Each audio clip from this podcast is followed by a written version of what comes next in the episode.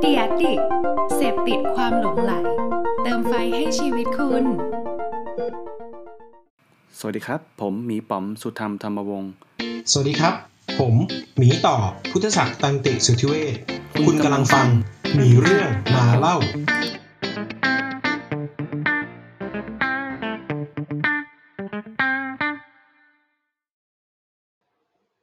สวัสดีครับพี่ต่อ สวัสดีครับพี่ป๋อมอ่าคราวนี้เรามาพบกันอีกครั้งนะครับ กับในในรายการหมีเรื่องมาเล่า แล้วก็มา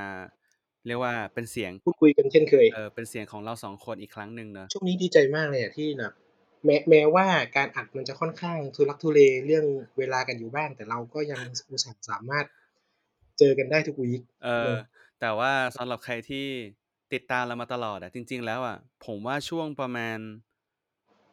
ตั้งแต่ก่อนโควิดอะคือเราเจอกันทุกเทปคำว่าเจอกันหมายถึงว่าเจอหน้ากันนะครับ อืมแต่ใช่แต่ว่าอนตั้งแต่ตั้งแต่หลังโควิดมา เราอัดออนไลน์แล้วเราก็ไม่ได้อัดร่วมกันแบบต่อหน้ากันอีกเลย ใช่ก็แต่ว่าก็ถือว่าเป็น process การทำงานแบบ digital transform อะมันก็โอเคนะถ้าถามถ้าถามผมผมรู้สึกว่ามันก็สะดวกขึ้น เออคือมันใช่มันสะดวกขึ้นมัน flexible มันก็ไม่ได้แบบอืมเฮ้ยพี่ต่อเย็นนี้ผมต้องเออเดินทางอยู่บนรถติดนะ มันก็มีเอออุปสรรคอะไรระหว่างทาง ซึ่ง เออ เราก็จัดการของมันได้ อะไรเงี้ย ใช่ จากแต่ก่อนเราเจอกันง่าย เพราะว่าพี่ป๋อมกับ กับเราทำงานแบบใกล้กันเนอะเดี๋ยวนี้ก็มันไกลแล้วอะมันก็ใช่ ไม่ ไม่ง่ายเท่าไหร่แหละ แต่ แต่ แต่ตอนเราจัด รายการ อ๋อ เออ ใช่ แค่จะบอกว่าตอน ตอน ตอนเราจัดรายการครั้งแรก เราก็ไม่ได้ทำงานที่เดียวกันแล้วไง ใช่ใช่แต่ว่าใช่ก็เดินทางใกล้กว่า เพราะว่าตอนนั้นผมอยู่ที่ ที่ SCB นะครับ ใช่ ก็ ระหว่างพหลโยธินเอ้ยรัชโยธินกับห้าแยกลาดพร้าวมันก็ยังใกล้ไงใช่ไม่ไม่ไม่ได้ไกลกันมากอะใช่ครับงั้นเรามาเออเข้าเรื่องกันเข้าสักเรื่หองน่อยดีดีกกว่าว่าอ่าวันนี้วันนี้ผมจะมาชวนหลักๆ ผมมาผมเป็นคนแบบเรสขึ้นมาเองแหละ วันนี้อาจจะไม่ได้เกี่ยวกับทั้ง Data แล้วก็ UX แต่ก็แต่เป็นก็เกี่ยวอ่าแต่ก็เป็นอีกขาหนึ่งที่ที่เราเชื่อมาตลอดแหละว่าการสร้าง culture ในบริษัท product development เนี่ยมันก็มีความสำคัญ เพราะว่า ไม่ว่าจะสายงาน data หรือว่า UX เนี่ยก็มีส่วนเกี่ยวข้องกับการสร้างทีมหรือว่า culture เข้ามาเกี่ยวข้องด้วยเนาะเรียกว่านี่นี่เป็น soft skill ที่สำคัญสำหรับการทำงานเป็นทีมแล้วกัน อืม อืม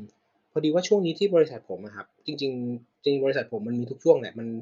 มันมีการโปรโมทซีเนียหรือว่าลีดทุกๆสามเดือนอยู่แหละ มันเราไม่ได้รอปีหนึ่งแล้วค่อยโปรโมทเนอะอืมก็โปรโมทกันทุกสามเดือนทีเนี้ย เท่าที่ผมได้คุยกับน้องๆอะไรอย่างเงี้ยมันจะเกิดปัญหาปัญหาหนึ่ง ผมก็เลยรู้สึกว่าอยากจะเอามาเป็นประเด็นในวันนี้คือปัญหาเรื่องเอ่อเอ่อเรื่องการทำงานในฐานะของการเป็นซีเนียหรือลีดหรือการขึ้นมาดูคนแล้วกันพูดอย่างนี้ก่อนอืมครับ เออ คือการขึ้นมาดูคนเนี่ย มันจะเกิดปัญหาว่า แต่ก่อนเนี่ย ตอนที่เราเป็น junior เนี่ย เราจะทำงานแบบ เอ่อคนที่เป็น junior ปลายๆกำลังจะเป็น senior เนี่ยงานที่ทำอะมันจะ efficient มากครับพี่ป๋อมแบบว่า งานที่มันเคยยากๆเนี่ยจะสามารถทำเสร็จได้ไว มีความมี learning มี learning curve ที่อยู่ตัวแล้อืวมอืมงานค่อนข้างทำอย่างสม่ำเสมอจนงานชำนาญใดๆก็ทำเออ ก็ทำได้เร็วมากแล้วแบบชำนาญแล้วชั่วโมงบินมาแล้ว ใช่แบบเพราะเพราะว่าเขาปลายเขาปลายปลาย junior จะเป็น senior แล้วไงเพราะฉะนั้นเขาจะคล่องแคล่วมากอืมๆวันที่เราโปรโมทเนี่ย สิ่งที่เขาต้องทำเป็นอย่างแรกคือการเอางานให้คนอื่น เอางานให้น้องอ่าอืฮะม เพราะว่าการเป็น senior หรือการเป็น lead เนี่ยมันจะมี role อย่างอื่นที่ต้องทำคือการ coaching คือการดูแลทีมคือการทำ team management ใช่ไหมอะไรอือมย่างเงี้ยอืมปัญหาที่เกิดขึ้นก็คือว่า แก๊งซีเนียร์มือใหม่เหล่านี้อาจจะเริ่มแบ่งงานได้ยาก เพราะเขารู้สึกว่า แบ่งไปให้น้องน้องก็ทำได้ช้ากว่าเขาอืมแล้วมันก็ไม่ productivity มันไม่ efficient อืมอาจงานก็ไม่ได้ดั่งใจต้องแก้นู่นนี่นั่น อาจจะมีความเขาเรียกว่าเอ๊ะ ทำไมตอนฉันทำมัน มันหมั่นเคี้ยวนะ มันมีความหมั่นเอเคี้อยวมันเหมือนในเคี้ยวหน้าเหมือนเคี้ยว แล้วแบบใช่เฮ้ยเราอยากจะเข้าไปแทรกแซงแต่ว่าเฮ้ยมันเราให้งานน้องไปแล้ว แล้วมันจะกลายเป็นสอืเตมปอัพน้องไปหรือเปล่าเดี๋ยวน้องก็เสียอืมความมั่นใจอีก ข้อหนึ่งข้อสองคือเฮ้ยงานนี้มันรีบ เราให้น้องทำไม่ได้เราทำเองเร็วกว่า เราทำวันเดียวเสร็จน้องทำห้าวัน อืม อะไรอย่างเงี้ยมันก็จะแบบกลายเป็นว่ากลายเป็นว่า คนที่เป็นซีเนียร์ใหม่ ๆ ก็จะงานเต็มไม้เต็มมือไปหมดเพราะว่าอืม งานที่ต้องทำอยู่เดิมก็ยังต้องทำอยู่เออแล้วก็มีงานใหม่แทรกเข้ามา แล้วก็ยังรัดของตัวเองอีก ใช่แล้วมันก็จะแบบอืมไหลบ่ามันจะหนักมากกับภาระที่วิ่งเข้ามาครับอ่าเพราะฉะนั้นประเด็นของวันเนี้ยเราจะมาคุยกันเรื่องของการ delegation ครับคือการปล่อยงาน อืมมันคือการ delegate มันไม่ใช่คำจริงลอยๆนะ มันมีแบบเป็นเรื่องเป็นราวมันมีการใช่การตกผลึกจากคนที่ทำงานในองค์กร แล้วก็สะสมมาเป็นองค์ความรู้แล้วก็ น่าน่าจะเรียกว่าเป็น practice ในการที่จะสามารถเอาแบบอืมเอาไปปรับใช้ในทีมได้แล้วกันนะใช่ๆมันดูมีทฤษฎีชัดเจน ซึ่งตอนที่ผมทำงานที่เดียวกับที่พี่ต่อเนี่ยก็คือที่ Whiteside เนี่ยตอนนั้นเนี่ยอืมเรียกว่าเป็นการบ้าน เป็นบทเรียนแรก ๆ เลยนะ ที่ผมได้เรียนรู้จากพี่นิกเนาะที่เป็นโคชอยู่ที่ใช่ Whiteside นะครับใช่พี่นิกจะพูดเรื่องเนี่ยเป็นเรื่องเป็นเรื่องแรกเลยถ้าผมจำไม่ผิดนะ เพราะว่าอืมด้วยความที่ผมเอ่อทำหน้าที่เป็น Product Owner เนาะมันก็เลยมีทีมด้วยอะไรอย่างเงี้ย ซึ่งแต่คือผมก็ไม่ได้บอกว่าเราเราผมก็ผมก็ไม่ได้คิดว่าตัวเองจะเป็น Senior นะณตอนนั้นนะแต่แค่อืมมันมีความรับผิดมันชอบที่หลากหลายมากๆในมือ แล้วก็มันมีสิ่งที่ต้องทำอย่างหนึ่งคือการกระจายงานอย่างงี้ใชใช่ไหม่คือมันก็อืมมีเรื่องของเอ่อความน่าจะเป็นและความเป็นไปได้ของพรอดักต์ที่มันจะต้องถูกผลิตออกมาด้วยอะไรสักอย่างหนึ่งอืแล้วมก็อาจจะต้องเอ่อยืมมือยืมไม้คนอื่นมาช่วยอะไรอย่างเงี้ยครับ อืมๆของผมอะ ผมอะตอนนั้นน่ะผมเมื่อก่อนผมทำงานแบบคนเดียวครับ เป็นเป็นเป็นมือแบบมือปั่นงานน่ะ อืมเออแล้วก็มาเป็น lead ที่นี่แหละครับ ที่ต้องขึ้นมาดูแลทีมอะไรอย่างเงี้ยอืมผมเป็น lead อยู่ประมาณแบบปีหนึ่งอะครับ แล้วก็ทีมมันก็แบบก็ก็ดูหนักมาตลอดอะไรอย่างเงี้ยหมายถึงว่าดูทำงานหนักดูผมทำงานหนักดูนู่นนี่นั่น ผมก็ไม่ได้คิดอะไรอะไรอย่างเงี้ยครับ จนแบบ แต่ว่าผมโดน remind ตลอดนะครับ ว่าแกต้อง เอางานให้น้องบ้างแกต้อง delegate งานให้น้องนะอืมแต่ตอนนั้นผมก็ได้แต่คิดว่าเฮ้ยงานมันหนักไงน้องก็หนัก เราก็หนักแบบ ถ้าใช้น้องไปอีก งานมันก็เสร็จไม่ทันอืมแล้วเราทำเองไวกว่าเราก็เลยทำเองเนี่ยผมก็คิดแบบแบบที่พูดตอนเบื้องต้นน่ะครับครับรู้ไหมว่าผมมาแบบ ตกผลึกได้ตอนไหนว่า delegate การ delegation จะต้องเป็น priority แรกของของ next quarter ของผม อือฮึมีมีอยู่วันหนึ่งผมไปงานปีใหม่บริษัทครับ แล้วก็ได้คุยกับโคชคนหนึ่งซึ่งถ้าใครรู้จักก็คือจริง ๆ เป็นพเนิร์นนะครับอะฮะฮะอ่าซึ่งไม่ค่อยได้เจอ เพราะว่าเพราะว่าคุณพเนิร์นคุณโคชคนนี้เนี่ยจะดูแลเรื่อง expansion ครับดูอืม regional จะไปต่างประเทศบ่อยๆก็แต่คืว่าออยู่งาน LA เลี้ยงบริษัทใช่งานเลี้ยงบริษัทเขาก็กลับมาเจออะไรอย่างเงี้ยครับแล้วก็นั่งคุยกันแล้วก็ถามผมว่าเออพี่ต่อเป็นไงบ้างช่วงนี้?ผมก็บอกว่าเออหนักว่ะแบบนู่นนี่นั่นทีมก็ต้องดูงานก็ต้องทำอืผมมก็บ่นของผมไปเรื่อยอะนะ สุดท้ายเนิร์นพูดออกมาคำหนึ่งคือ"พี่คือตัวปัญหาว่ะ"พูดคำนี้เลย ผมแบบช็อกอืมเฮ้ยเป็นตัวปัญหาได้ไงวะกูทำงานแบบอืมเยอะนะเว้ยอย่างเงี้ยกูก็กูก็อุทิศเต็มที่นะอะไรอย่างอืเงี้ยมการที่พี่ไม่ไม่ไม่ delegate งานอะเท่ากับว่าทุกอย่างมันมันมาคอขวดที่พี่อืมแทนที่น้องจะได้ทำงานก็ต้องมารอพี่ decision อืมแทนที่น้องจะจะเติบโตก็ต้องมารออืมก็ไม่มีงานให้ทำเพราะพี่ทำหมด แล้วพี่จะไม่ใช่ตัวปัญหาได้ยังไงวะ?อืมผมแม่งแบบช็อกเออว่ะ จริง การที่เราไม่ delegate มันสร้างปัญหาเยอะเลย ไม่ว่าจะเป็น น้องไม่เติบโตเพราะน้องไม่ได้ทำงานใหม่ๆเพราะเรามัวแต่ทำเองอืมอันที่2ก็คือว่าทีมไม่ไปข้างหน้า อืมเพราะว่าเราไม่มีเวลาไปดูไม่เราไม่ได้มีเวลาไปโคชคงารันบมันมาคอขวดที่เราทั้งหมดอะไรอย่างเงี้ยสุดท้าย หลังจากนั้นน่ะ ผมก็เลยเริ่มเอาสิ่งเนี้ยมาเป็น pri priority ในการแพลนทีม ครับ ว่าเออจะต้องมีการ delegate ที่ดีขึ้นอะไรอย่างเงี้ยเออครับ ก็เลยนี่แหละ ก็เลยวันนี้ก็เลยจะมา มาเล่าให้ฟัง ซึ่งมันเป็นวิชา delegation เลยของจริง ๆ เป็นของที่พี่นิกพี่นิกก็คือเป็นโคชอีกคนหนึ่งสอนพวกเรากันมา จริงๆในในในมาผมผมอยากแชร์เสริมอีกด้านหนึ่งก็คือว่าอืมอย่างอย่างตอนเนี่ยพอผมมาย้ายสายงานเนาะมามาฝั่ง Consult เองเนี่ย ก็จะมีอีก อีกรูปแบบหนึ่งของการ delegation หรือเปล่าอืแต่มผมไม่แน่ใจนะสำหรับผมอามันๆมันก็จะเป็นอีกมุมมองหนึ่งคือ คนที่มีส่วนในการที่ผมจะสามารถยิงตรงปัญหาหรือว่างานน่ะ ก็เป็นคนนอกทีมได้เหมือนกันก็คือ ก็คือจะยิงไปหาคนอื่น ๆ ด้วย เพราะว่าบางทีคนที่สามารถแก้ปัญหาได้ก็อยู่นอกทีมเหมือนกันอะไรอย่างเงี้ยประมาณนั้นอันอืนี้ก็เป็นอีมกๆๆมุมมองหนึ่งครับ ซึ่งจริงๆ การ delegate ที่ดีที่เหมาะสมเนี่ยมันจะช่วยให้งาน flow ไม่ใช่เฉพาะกับทีมที่เป็น Senior Junior แต่ว่าต่อให้มันเป็นพรอเจกต์ management ก็ตาม ถ้าเรา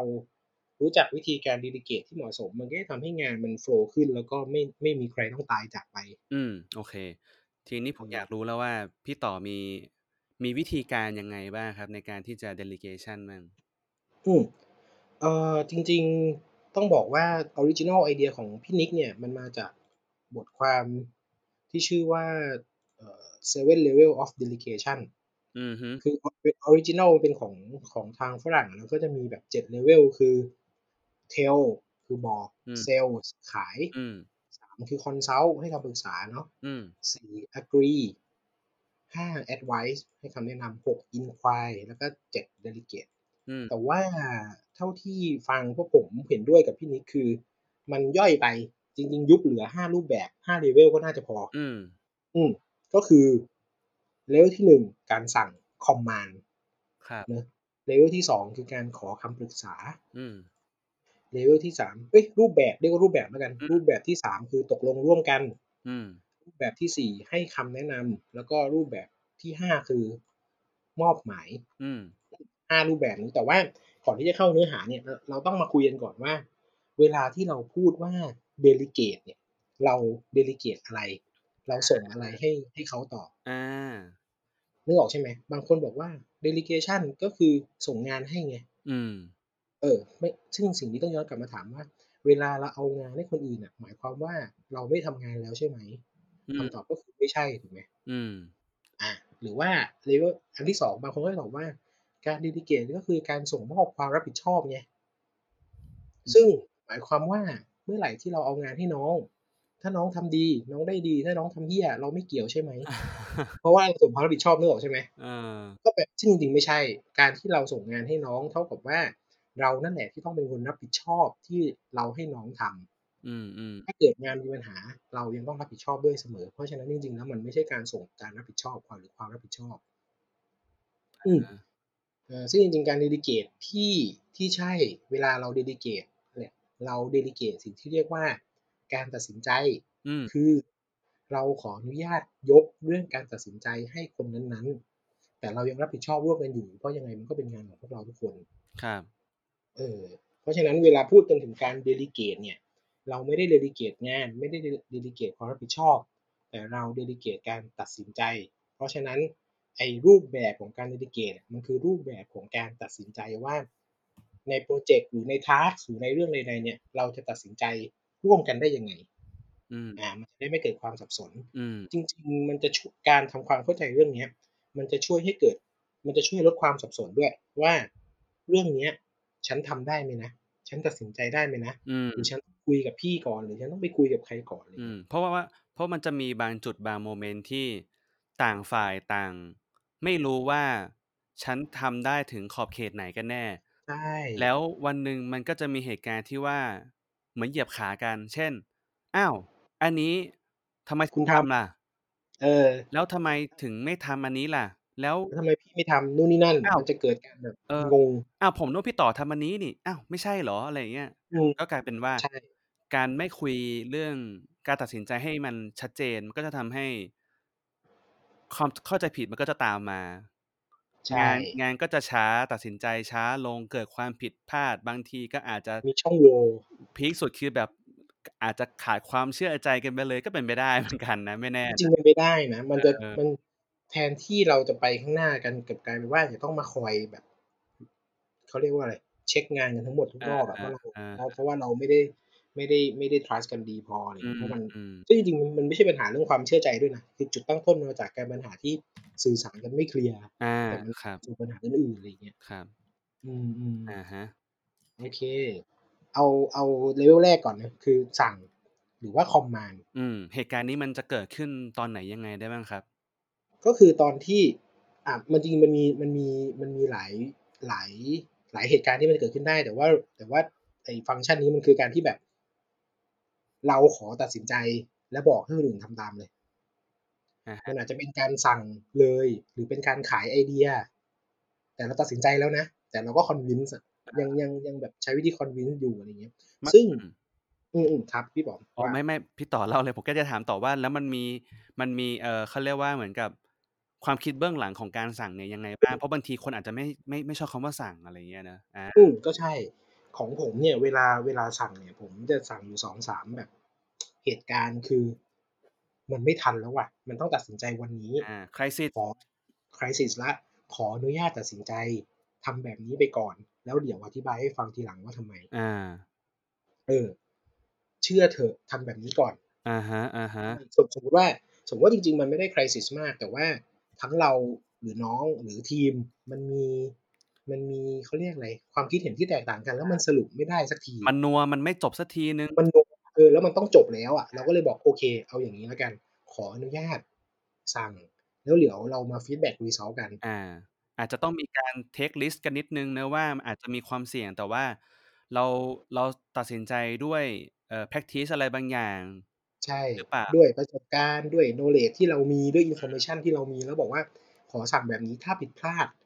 ดี๋ยวพี่รับเองอ่าและเดี๋ยวเรามา feedback กันว่าพี่ตัดสินใจดีไม่ดียังไงอ่าแต่ตอนเนี้ยขอสั่งก่อนเพราะว่าไม่งั้นเราจะไปต่อกันไม่ได้ อืมเออครับมันก็มันก็จะเป็น way way แบบนี้แต่ว่าจริง ๆ สั่งก็ไม่ค่อยอยากให้มีเนอะเพราะว่าจริง ๆ แล้ว เออมันก็จะไม่ค่อย delegate เท่าไหร่เออด้วยเออด้วยด้วยสไตล์ผมและพี่ต่อผมเชื่อว่าน่าจะคล้ายๆกันคือเป็นคนขี้เกรงใจ แล้วก็เราก็อืมไม่ได้เป็นคน commander อยู่แล้วนะทั้งสองคนอืรู้สึมกว่าการใช้สเตทของคำว่าสั่งเนี่ย มันอาจจะเป็นสิ่งที่ รบกวนจิตใจเราทั้งเราทั้งสองคนนะ อันนี้ต้องแบบอยากใช่อยากแชร์ไม่ไว้ค่ก่ออนยน้อยมากอืมๆของผมของผมเลเวลเนี้ยเกิดสเต็ปเดียวคือ crisis ละอืมครับค่อนข้างต้องแบบ ตัดสินใจตอนนี้เดี๋ยวนี้เลยอะไรเงี้ยผมก็จะแบบโอเคงั้นพี่สั่งแล้วนะอะไรเงี้ยมันอืมมีผมไม่แน่ใจว่าไม่มีอีกเหตุการณ์หนึ่งเอ่อจะ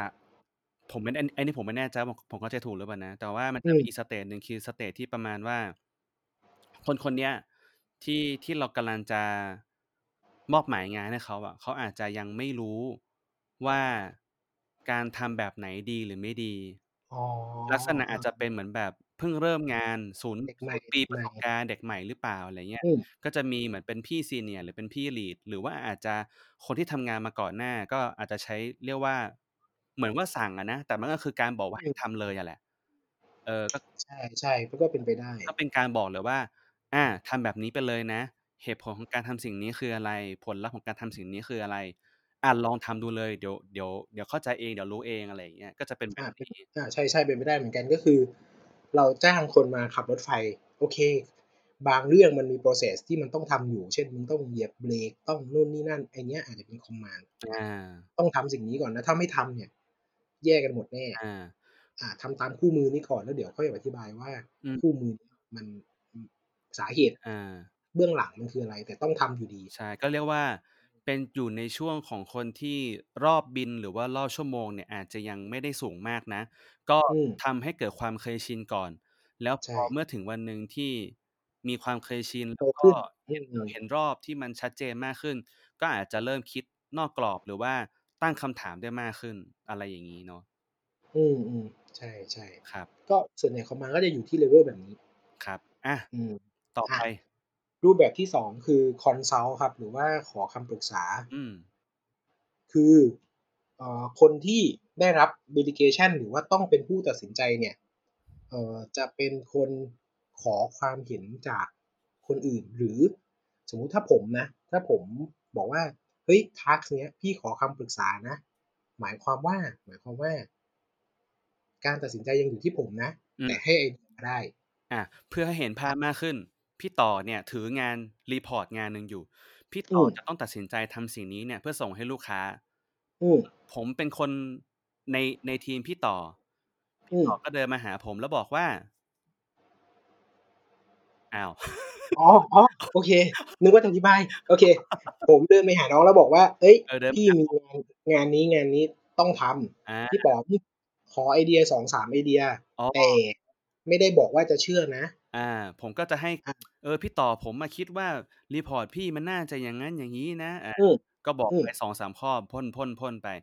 ใช่ ถามว่าทำไมต้องบอกสิ่งนี้ เพราะถ้าเราไม่บอกว่านี่คือการขอคำปรึกษาแต่การตัดสินใจยังอยู่ที่ยังอยู่ที่เราอะอาน้องหรือว่าทีมอะจะคิดว่าอ้าวบอกไปแล้วพี่ไม่เห็นทำเลยอาแล้วสุดท้ายอะน้องมันจะไม่บอก เพราะฉะนั้นเราต้องบอกก่อนว่า อันเนี้ยพี่มาขอคำปรึกษาแต่ขออนุญาตเป็นคนตัดสินใจ แต่ขอ feedback พวกเราด้วยอา อ่าเพราะว่าถ้าเราไม่พูดคำเนี้ย สุดท้ายน้องจะบอกว่า เอ้าก็บอกไปพี่ไม่เห็นทำเลยอาอะไรอย่างเงี้ยอ่าก็จะเกิดเคสนี้ขึ้น ซึ่งเหตุการณ์นี้ก็เป็นไปได้ว่ามันอาจจะเกิดจากการที่ชั่วโมงรอบบินของการที่ถูกมอบหมายงานให้ทำหรือว่า command ในข้อแรกเนี่ย อาจจะมีรอบบินที่มากกว่า ไม่รู้ว่ากี่รอบแหละอาจแต่อืมมากขึ้นแน่นอนมากจนที่ทำให้คนที่มอบหมายงานเนี่ย เอ่ยปากขอคำปรึกษาแล้วว่าเฮ้ย เอง จากที่เองทำมาหลาย ๆ รอบเนี่ย คิดว่าตรงนี้เนี่ยมันทำยังไงให้มันดีขึ้นได้มั่งวะ อะไรอือม ย่างงี้ก็เป็นไปได้ใช่มันก็จะมี มันจะมีเหตุ เช่น แบบเป็นอินดัสทรีที่ผมไม่ถนัด อะไรเงี้ย แบบ อา สมมติว่าต้องไปทำอินดัสทรีใหม่ ๆ ผมก็จะเดินไปขอคำปรึกษาว่า เฮ้ย เอ่อ ลูก ลูกค้ากลุ่มนี้เขาสนใจอะไรกันนะ อะไรอย่างเงี้ย นึก อืนึก ม นึกถึงไอ้ทัน นึกถึงไอ้ทัน สมมุติว่า ยังไง?พี่ต่อ สมมุติพี่ต่อทำเกี่ยวกับเรื่อง เอ่อ หมวดแอลกอฮอล์ อะไรอย่างงี้นะ อ๋อ เออ ใช่ก็ๆอาจก็จจะไปถามเอ๊ะเป็นพิเศษ พี่ต่อไม่ได้เป็นคนทานแอลกอฮอล์แหมอันอืม อันนี้ดู ใช่ดูเฮ้ยผมไม่ทานครับผม พี่ต่ออาจจะไม่ได้ทานแอลกอฮอล์แต่ว่าเอ่อต้องทำ report เกี่ยวกับเรื่องแอลกอฮอล์แล้วก็จำได้ว่าอืมน้องในทีมเนี่ยชื่อทันเนี่ยเอ่ออืมเคยทำงานเป็น marketing อยู่บริษัทแอลกอฮอล์มาก่อน ใช่ ก็เลยเดินไปหาน้องเฮ้ยเอ็งเนี่ย report พี่จะทำเกี่ยวกับเรื่องแอลกอฮอล์ว่ะแต่จำได้ว่าเอ็งเนี่ยเคยอยู่บริษัท marketing เกี่ยวกับแอลกอฮอล์เออขอขอไอเดียหน่อยเออขขออคำปรึกมองษานิดหหน่น่ออยยนี่ซิว่ามันจะมีแบบมุมอืมไหนได้บ้างอะไรอย่างเงี้ยใช่อาก็ไม่ไม่ได้ไปสั่งทันทีว่าต้องทำแบบนี้นะเราก็ขอไอเดียก่อนครับ แสดงว่า level นี้อาจจะเรียกว่า ไม่ได้เร่งรีบเท่า command ไม่ใช่ๆซึ่ง level นี้ยังมีอีก2 2 2 choice ในการทำงานคือนอกจากเดินไปขอไอเดียเนี่ย มันยังมี อาจจะบอกทันก็ได้ครับ บอกน้องว่า เฮ้ย พี่ต้องการทำ report ให้แอลกอฮอล์เนี่ย แต่ว่าแกมาทำแกทำมาสัก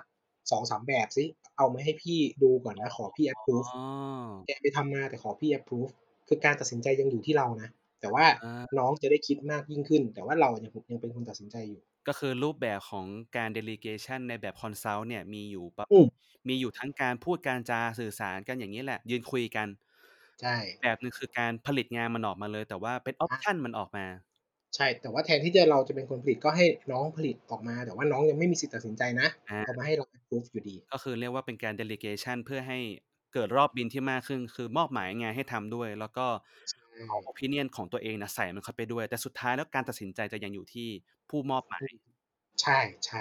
ครับๆยังขอแบบขอ approve ขอ final approve นะ อืมอาอืมซึ่งอันเนี้ย อันนี้จะเจอบ่อยเวลาแบบว่า เอ่อเราเป็น lead แล้ว แต่ว่าเราทำงานกับแบบ level ที่สูงขึ้นทำงานกับโคชทำงานกับ CEO อย่างเงี้ย ก็จะแบบอืมคือคือฝั่ง CEO เขาคงไม่ค่อย command อยู่แล้วแหละ เพราะว่าเขาไม่จำเป็นต้องสั่งเนาะแต่หลัก ๆ ก็จะแบบว่าเฮ้ยไหนลองทำชอยซ์มาให้พี่ดูหน่อยซิอะไรอย่างเงี้ยอาอืมก็จะก็จะเจอได้บ่อย ซึ่งถ้าเมื่อกี้พี่ต่อบอกแล้ว อย่างน้อยๆลงท้ายประโยคอีกนิดหนึ่งนะว่าเฮ้ย เดี๋ยววันเนี้ยพี่อยากดูเอาเพื่อเอาไปประกอบการตัดสินใจนะ อาจจะใช้หรือไม่ใช้เนี่ยก็ อืมว่ากัจนริงๆควรบอก เออ ใช่ เพราะว่าไม่งั้นน้องจะรู้สึกถูกเทไอเดีย แล้วก็ใช่ ครั้งต่อไปก็จะไม่เสนออีเพกราะหลาย ๆ ครั้งเนี่ยคนทำงานจะรู้สึกว่า สิ่งที่เราทำมันมีคุณค่านะ แต่ทำไมไม่ได้ถูกหยิบเอาไปใช้อางานนะ อะไรอย่างงี้ ใช่ ซึ่งจริง ๆ ถ้า culture ดีจริง ๆ น้องที่โดนเทไอเดีย ควรที่จะเดินเข้าไปถามได้นะว่า เฮ้ย พี่ไอเดียแบบ ไอเดียผมขาดตกบกพร่องตรงไหนเหรอ?อา และคนที่เป็น lead ก็ควรจะอธิบายได้ว่า อ๋อ จริง ๆ มันดีนะ แต่ว่ายังขาดมุมนี้ มุมนั้น นู่นนี่นั่นกล้าที่จะถามกล้าที่จะให้ใช่ feedback กันนะใช่ๆๆอาเราไปอืม level กันต่อไปเลยไหมครับ?โอเค ต่อไป level ต่อไปนะครับ รูปแบบต่อไปเรียกว่าเป็นตกลงร่วมกันหรือว่า agree อะฮะอืมอันเนี้ยจะเริ่มจะเริ่มไม่ใช่ไม่ใช่ ไม่ใช่ตัดสินใจเองแล้วหมายถึงว่าตัว lead หรือตัว senior ไม่ใช่คนตัดสินใจอืม100%แล้วมันอาจจะบอกว่า ตกลงรูปแบบการทำงาน เดี๋ยวเราจะทำงานกันแบบนี้นะอืมเป้าหมายเป็น แบบนี้นะ แต่ระหว่างทางแกลุยกันได้เลย อืมอาก็คือแบบโอเคเอ่อเรามี goal แบบนี้นะ แต่ว่าระหว่างทางเนี่ย แกคิดแกอะไรนู่นนี่นั่นมาได้เต็มที่เลย แต่สุดท้ายยังมีบางส่วนที่ที่เรามอบหมายให้คือแบบ เป็น goal ของพรอเจกต์หรือว่า goal ของงาน อืมๆๆหรือว่าอาจจะเป็น disagree but commit คือน้องคิดกันมาแล้ว ทีมคิดกันมาแล้ว คือเราอะไม่เห็นด้วย แต่มันไม่ได้คอขาดบาดตายเท่าไรอาเราก็จะบอกว่าไม่เป็นไร จริง ๆ พี่ไม่เห็นด้วยแต่พี่สนับสนุนอาความเสี่ยงต่ำอืมความเสี่ยงต่ำไม่เป็นไรลุยกันได้ลองกันได้เป็น disagree but commit ซึ่งอันนี้เป็นทัศนคติที่สำคัญนะครับ อืมของของการทำงานเลยแหละ เวลาเราเข้าห้องประชุมอะนี่คือสิ่งที่ควรจะเกิดขึ้นคือ disagree but commit หมายถึงว่าเราไม่เห็นด้วยกับมติในที่ประชุม แต่เราจะสนับสนุนเต็มที่ อืม ไม่ใช่ culture ที่แย่ที่สุดคือเราไม่เห็นด้วย เราไม่พูดแล้วเราแล้วเราพอออกจากห้อง เราก็ไม่ช่วยเขาด้วย อืมมันก็จะขัดแข้งขัดขากันไปหมดอะไรอย่างเงี้ยครับ ซึ่งไอ้เหตุการณ์เนี่ย ถ้าถ้ามันเขาเรียกว่าในเหตุการณ์ที่มันดีแล้วมันพีกมากเลยอะคือ พอมัน disagree แบบ commit ปุ๊บเนี่ย คนที่ throw ไอเดียหรือว่าให้ความคิดเห็นมันออกมาเนี่ยอืมเขาจะรู้สึกว่ามีมีความเป็น ownership หรือมีความเป็นเจ้าของของของสิ่งนั้นน่ะมากขึ้น ด้วย ใช่ ใช่ แล้วก็เขากล้าที่จะกล้าที่จะเรียกว่า เหมือนเหมือนบริษัทหรือว่าทีมเนี่ย เปิดพื้นที่ให้เราสามารถที่จะล้มลุกคลุกคลานได้กล้าที่จะผิดพลาดได้ด้วยอืมมี fail ได้ล้มได้ ผมอืจำมได้เลยว่า ตอนที่ผมเข้าไปทำงานที่ Whiteside แรก ๆ เนี่ยอืมสิ่งหนึ่งที่พี่ออยพูดกับผมเลยนะ พี่ออยก็เป็นหนึ่งในเอ่อ founder member ของ Whiteside เนาะ พี่ออยก็บอกผมว่า"ไอ้ป๋อม มึงอะรีบพลาดเลย เพราะว่ามึงเออเพราะว่ามึงพลาดบ่อยๆ เนี่ย มึงจะได้เก่งขึ้นแล้วก็มาช่วยงานกู"เออเฮ้ยผมก็ผมก็ได้คำนี้เหมือนกันครับ คือช่วงที่ผมเป็น lead มาได้ประมาณครึ่งปี แล้วก็ถูก evaluation พี่นิกเลยพูดคำนี้ อืมว่า"เฮ้ยต่อ แกยังไม่ล้มเลยอะอืม แกล้มได้นะ ยิ่งล้มเร็วยิ่งดี"อืม เออแกล้มได้นะแกรีบล้มเลย เพราะเมื่อไหร่ที่แกไม่ล้มเนี่ยแกจะแบบ แกจะรู้น้อยอะอืม ครับ เออ เมื่อไหร่ที่แกไม่ล้มแปลว่าแกยังไม่ได้ลองข้ามขีดจำกัดของแกมากพออะอืมๆๆเออหมายถึงว่าเราแบบมัวแต่ play safe อะเล่นอยู่ในคอมฟอร์ตโซนอะแล้วก็อืมมันก็เลยมันก็เลยชัวร์ไงไม่ล้ม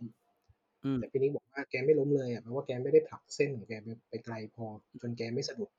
อืเพมราะฉะนั้นแกต้องล้มนะเออครับ เออ อย่างปัจจุบันที่ผมทำงานที่ใหม่เอง ก็มี culture ที่ผมซึมซับ แล้วก็ชอบมาจากที่ ที่อืม Wisesight เหมือนกัน แล้วก็ที่ ที่ Thoughtworks เองก็จะมีอะไรที่ คล้าย ๆ กัน คล้าย ๆ กัน เหมือน ๆ กัน ผมก็เลย เอออืยัง ม ยังชอบ คัลเชอร์ ลักษณะนี้อยู่ ก็คือการแบบว่ากล้าที่จะโยนไอเดีย กล้าที่จะ discuss กัน อะไรอย่างเงี้ย กล้าที่จะถกเถียงกัน แล้วก็บอกเหตุผลกันว่า ทำไมถึงไป ทำไมถึงไม่ไป อะไรคือ go อะไรคือ no go ด้วย อะไรประมาณนี้ก็อืมเรียกว่า ๆ ๆ disagree but but commit เนี่ย ก็ถือว่าเป็นอีก อีกวิธีหนึ่งที่ทำให้ทีมกล้าที่จะไปด้วยกันต่อกล้าที่จะพูดกล้าที่จะล้มไปด้วยใช่อันนี้เป็นผมว่าสำคัญมากๆเลยนะทำไมเป็นทีมที่ดีเลยแหละอืมอาอีก level หนึ่งของของใน agree ก็คือการ co-create เนาะใช่ไหมพี่ต่อ?ใช่ใช่ครับ ก็คืออะเราจะเริ่มพรอเจกต์นี้กันแล้วมาลุยกัน จะเห็นว่าอตัวเราเองอะตัวที่เป็นพี่ตัวที่เป็นคนตัดสินใจปกติอะยังอยู่ในกระบวนการอยู่ อืม เออ และอยู่ในตลอดกระบวนการแหละ เช่น ตกลงเป้าหมายร่วมกันนะ พี่ไม่เห็นด้วยแต่สนับแต่สนับสนุนนะอืมหรือว่าเฮ้ยมาทำไปด้วยกันเนี่ยอืมเราจะยังอยู่ในกระบวนการอยู่เพียงแต่ว่า จะตัดสินใจน้อยลง อืมอ่าการตัดสินใจส่วนใหญ่จะเริ่มเป็นที่เป็นที่คนอื่นแหละ อันนี้คือ co-create ใช่ไหมครับ?ใช่ co-create อาอืก็แสดงมว่าเรียกว่าแทบจะเกือบ100%แล้วกันเนาะของการของการ co-create หรือว่าของคนที่อยู่ในทีมเนี่ย จะถูกเอานำไปใช้จริง เกือบหมดเลย ใช่ๆๆซึ่งผมแอบแอบเดานะ ผมแอบเดาและผมแอบเชื่อว่า คนที่เป็น lead อะบางทีอะก็จะรู้ว่าอะไรที่แม่งแบบว่า จากประสบการณ์กูแล้วแม่งไม่ work แน่เลยอาแต่ก็ก็ปล่อยมีแหละแต่ก็ปล่อย ใช่ไหม?โอ้เรื่องนี้สำคัญครับ อาคือ คือเราเตือนแหละ เราก็บอกแหละ ถ้าแต่ว่าถ้ามันไม่ได้ร้ายแรงจนถึงขั้นชิบหายวายป่วงอะไรอย่างเงี้ยเราก็จะแบบอะก็ลองดูก็ได้เผื่อว่าประสบการณ์เราอาจจะผิดก็ได้อะไรอย่างเงี้ยอืม คือคือผม ผมไม่คิดว่ามันจะไม่ได้แบบผิด100%และถูก100%ขนาดนั้นนะคือผมคิดว่าอืมมันมี context หรือว่าสมการหรือว่าตัวแปรอะไรบางอย่างที่มันเกิดขึ้นในณที่เราเคยทำแล้วมันไม่ work เนี่ย มันอาจจะ work ในณเวลานี้ เพราะตัวแปรใช่อะไรบางอย่างที่มันกลมกล่อมมากขึ้นก็ได้ ใช่ๆๆเพราะฉะนั้นก็ต้องปล่อยให้ลองแหละคือผมอะเคยมีเหตุการณ์ประมาณเนี้ยบางทีกับน้องบ้างกับแฟนผมบ้างอะไรเงี้ยซึ่ง ซึ่งการให้คำแนะนำเขาไปเนี่ยบางทีผมอาจจะบอกแล้วว่า"เฮ้ยเราเคยทำมาแล้วนะเว้ยแม่งไม่ work เว้ยกูเคยทำแล้วมันแย่มากเลย"อะไรอย่างเงี้ยอืมถ้าเกิดเราอืมไปบอกเขาแบบนี้ปั๊บอะแล้วเขาไม่ทำเลยอะก็จะกลายเป็นว่า มันอาจจะมีวิธีใหม่ ๆ ก็ได้นะเว้ยที่มัน work อะไรเงี้ยเพราะฉะนั้นน่ะเราอาจจะเรียกว่าให้ concern กับเขาไปว่า"เฮ้ย เราเคยทำแต่ถ้า you อยากไป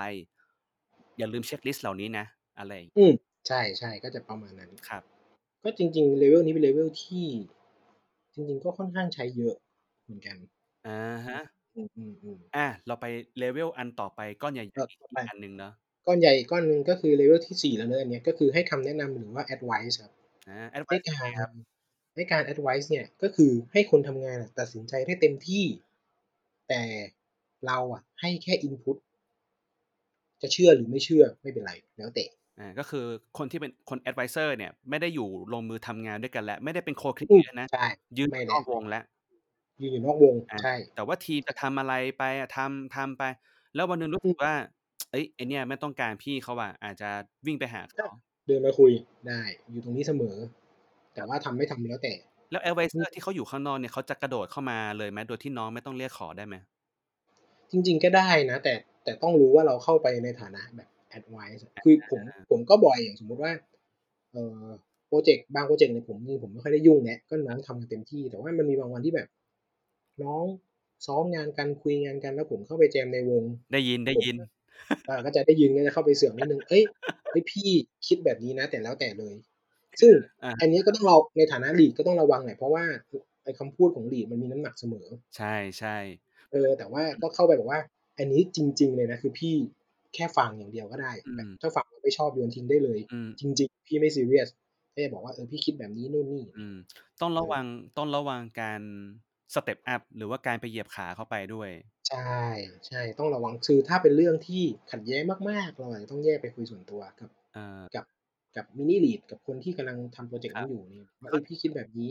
แล้วแต่เข้าใจได้ว่าตอนนั้นพี่ต่ออาจจะแบบหมั่นเคี้ยวแบบ อื้อฮือได้ยินแล้วแบบไม่ได้แล้วอะไรเออแต่จริงจริงๆผมอะน้อย ผม step up แบบกลางวงอะน้อยอาผมจะเข้านั่งนั่งฟังอยู่พักหนึ่ง แต่ว่าผมอะจะจะกลั้นอาการไม่ค่อยอยู่ หมายถึงว่าผมก็จะจด ๆ ของผมไปเรื่อย ๆ แล้วผมก็แบบ ผมก็จะแบบออะฮะอะๆขึ้นมาแต่ว่ายังไม่ได้พูดนะก็จะแบบอิอะแล้วแบบเออเออแต่ก็แต่เหมือนคิดคิดได้อะแล้วก็ปล่อยน้องพูดต่อ น้องก็จะสังเกตเห็นแล้วบอกว่าอืม เออพี่พี่ต่อมีอะไรหรือเปล่าอะไรอย่างอืเงี้ยมเออมันก็จะมีแบบเออพี่ คิดได้นิดหนึ่งอือะมลองดูแล้วกันอะไรอย่างเงี้ยครับ อันเเนี้ยอออันนี้อยากแชร์อีกมุมหนึ่งคือจากประสบการณ์ที่ผมทำงานที่ ThoughtWorks ช่วงเนี้ยคำว่า advisor บางทีอาจจะไม่ได้มารูปแบบของเอ่อ Senior หรือว่า Lead ก็อาจจะเป็นเรื่องของ Specialist ด้วยนะครับ อย่างเช่นว่ามีน้องที่อยู่ที่อยู่ต่างทีมมีความเชี่ยวชาญเกี่ยวกับเรื่อง Data แต่ว่าทีมเราที่ผมทำอยู่ตอนนี้อาจจะไม่มีเรื่องกับ Data เลยก็ได้อืมฉะนั้นเนี่ยอาจจะไปยิงตรงหาน้องคนนั้นแล้วบอกว่าเฮ้ย เนื่องจากนายเป็น Specialist ด้านนี้เราขอคำแนะนำหรือว่า advisor ตรงนี้หน่อยสิอะไรอย่างเงี้ยอาใช่ก็จะเป็นแบบแนะนำไปหาผู้รู้ อืมพี่ไม่ค่อยรู้อะแต่ว่าลองไป recheck กับคนนี้หน่อยว่าสิ่งที่เราทำมันถูกหรือเปล่า เพอราะว่าคานเนี้ยเก่งอาก็จะเป็นแบบนี้ จริง ๆ ลัถ้ากษคนณะนี้บอกว่าโอเคครพัี่บก็โอเคจริงๆ ลักษณะมันจะคล้ายๆ เหมือนกับ Consult เนาะ Advice กับใช่ Consult เนี่ยจะคล้ายๆ กันแต่ว่ารูปแบบการทำงานเนี่ย คนมอบหมายกับคนที่ ลงมือปฏิบัติเนี่ยก็อยู่ในมุมคนละมุมกันแค่นั้นเองใช่ซึ่งเมื่อกี้เราบอกไปแล้วว่าเอ่อตัว Consult เนี่ย คนที่ลงมือปฏิบัติเนี่ยอาจจะยังเป็นผู้ อาจจะเป็น Lead อาจจะเป็น Senior หรือว่าเป็นคนคนในพรอเจกต์นั้น แต่ว่าอืม Advice เนี่ยอาจจะเป็นเรียกว่าเป็นคนที่อยู่นอกทีมแล้วอืมๆๆใช่ๆๆน่าจะประมาณนี้เนาะอืมเราไปกันต่อเลยไหมครับ?ได้ level สูงสุดคือ Delegate คือ เอาไปเลย ส่งให้ เอาไปเลยลุย ลุยเลย เรื่องนี้เต็มที่พี่มอบให้เราอาเออ เช่น โอเค เนี่ย เรื่องเนี้ย อาจจะเป็นแบบว่ามอบหมาย คือเรื่องเนี้ยทำได้เลยนะ พี่ไม่ยุ่งแล้ว พี่เชื่อว่าเราตัดสินใจได้ดีแล้ว อืถ้ามจะมา Consult ก็มา แต่ถ้าไม่มาก็ก็ลุยได้เต็มที่พรอเจกต์นี้ตัดสินใจได้เลยอาไม่อาใช่หรืออาครับ อาจจะเป็นการกำหนดขอบเขต เช่น เฮ้ย ถ้าเงินไม่เกิน100,000เราลุยได้เลย อะฮะอาเช่นถ้าถ้าการสัมภาษณ์งานเนี่ยครับก็จะมีบอกว่าเฮ้ยถ้าเป็น Junior level ไม่เกินเท่านี้ จะรับหรือไม่รับเราตัดสินใจได้เลยนะอาแต่ถ้า level เกินนี้พี่ขอคุยหน่อยอาอาก็จะมีแบบนี้ เป็นไปได้เป็นไปได้ เอออก็ืมก็จริงนะ เพราะว่าคือต้องต้องบอกว่าบางทีการ Delegation มันอาจจะมีความเสี่ยงที่คนตัดสินใจอะอาจจะยังมองไม่เห็น เพราะมันมีใช่ behind the scene อยู่เบื้องหลังซ่อนอยู่ก็ได้ เช่น การรับ Lead หรือ Senior เข้ามามันมีอาจจะเกี่ยวข้องกับ Head Count ในอนาคตหรือเปล่า Pipeline ของบริษัทหรือเปล่าเนี้ยก็อาจจะเป็นปอืมได้ที่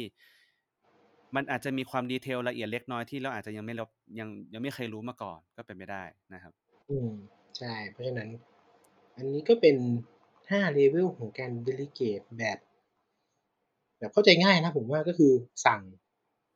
Command Consult ตกลงร่วมกัน Agree Advice แล้วก็ Delegate อืม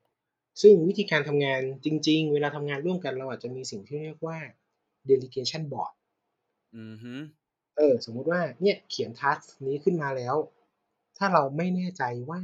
task เนี้ยเราทำงานกัน level ไหน เราควรถามเช่น อันเนี้ยผมตัดสินใจได้เลยไหมพี่?อืมผมอืมตัดสินใจได้แค่ไหน?อืมอันนี้พี่ให้เราตัดสินใจได้เท่านี้นะ อันเนี้ย advice ใช่ไหมหรืออันนี้ อันนี้พี่ command หรือพี่ advice อะไรอย่างเงี้ยอืมคือการมีภาพพวกนี้แล้วคุยกันรู้เรื่องอะหมายถึงว่า มันจะช่วยให้คุยกันรู้เรื่องมากขึ้นว่าไอ้สิ่งที่ต้องทำอะเราทำแค่ไหนแล้วคุยแค่ไหน อืมอืมๆเออก็จะมีแบบ task เอาไปแปะเช่นพรอเจกต์นี้ dedicate 100%เอาไปเลย ก็จะมี อืมเออก็จะช่วยให้เวลาเราน้องคุยกับเราหรือเราคุยกับน้อง หรือคุยกันในทีมเนี่ย มันก็จะแบบชัดเจนขึ้น เช่น เฮ้ยกำลัง develop เรื่องเนี้ย ขอฝากด้วยนะลุยเต็มที่เลยอืมเดี๋ยวขอแค่มาแบบเอา resource ไปใช้งาน อืมเออซึ่งซึ่งก็จะเป็น delegate 100%หรือว่าครับโอเคพรอเจกต์นี้แก develop แต่ขอ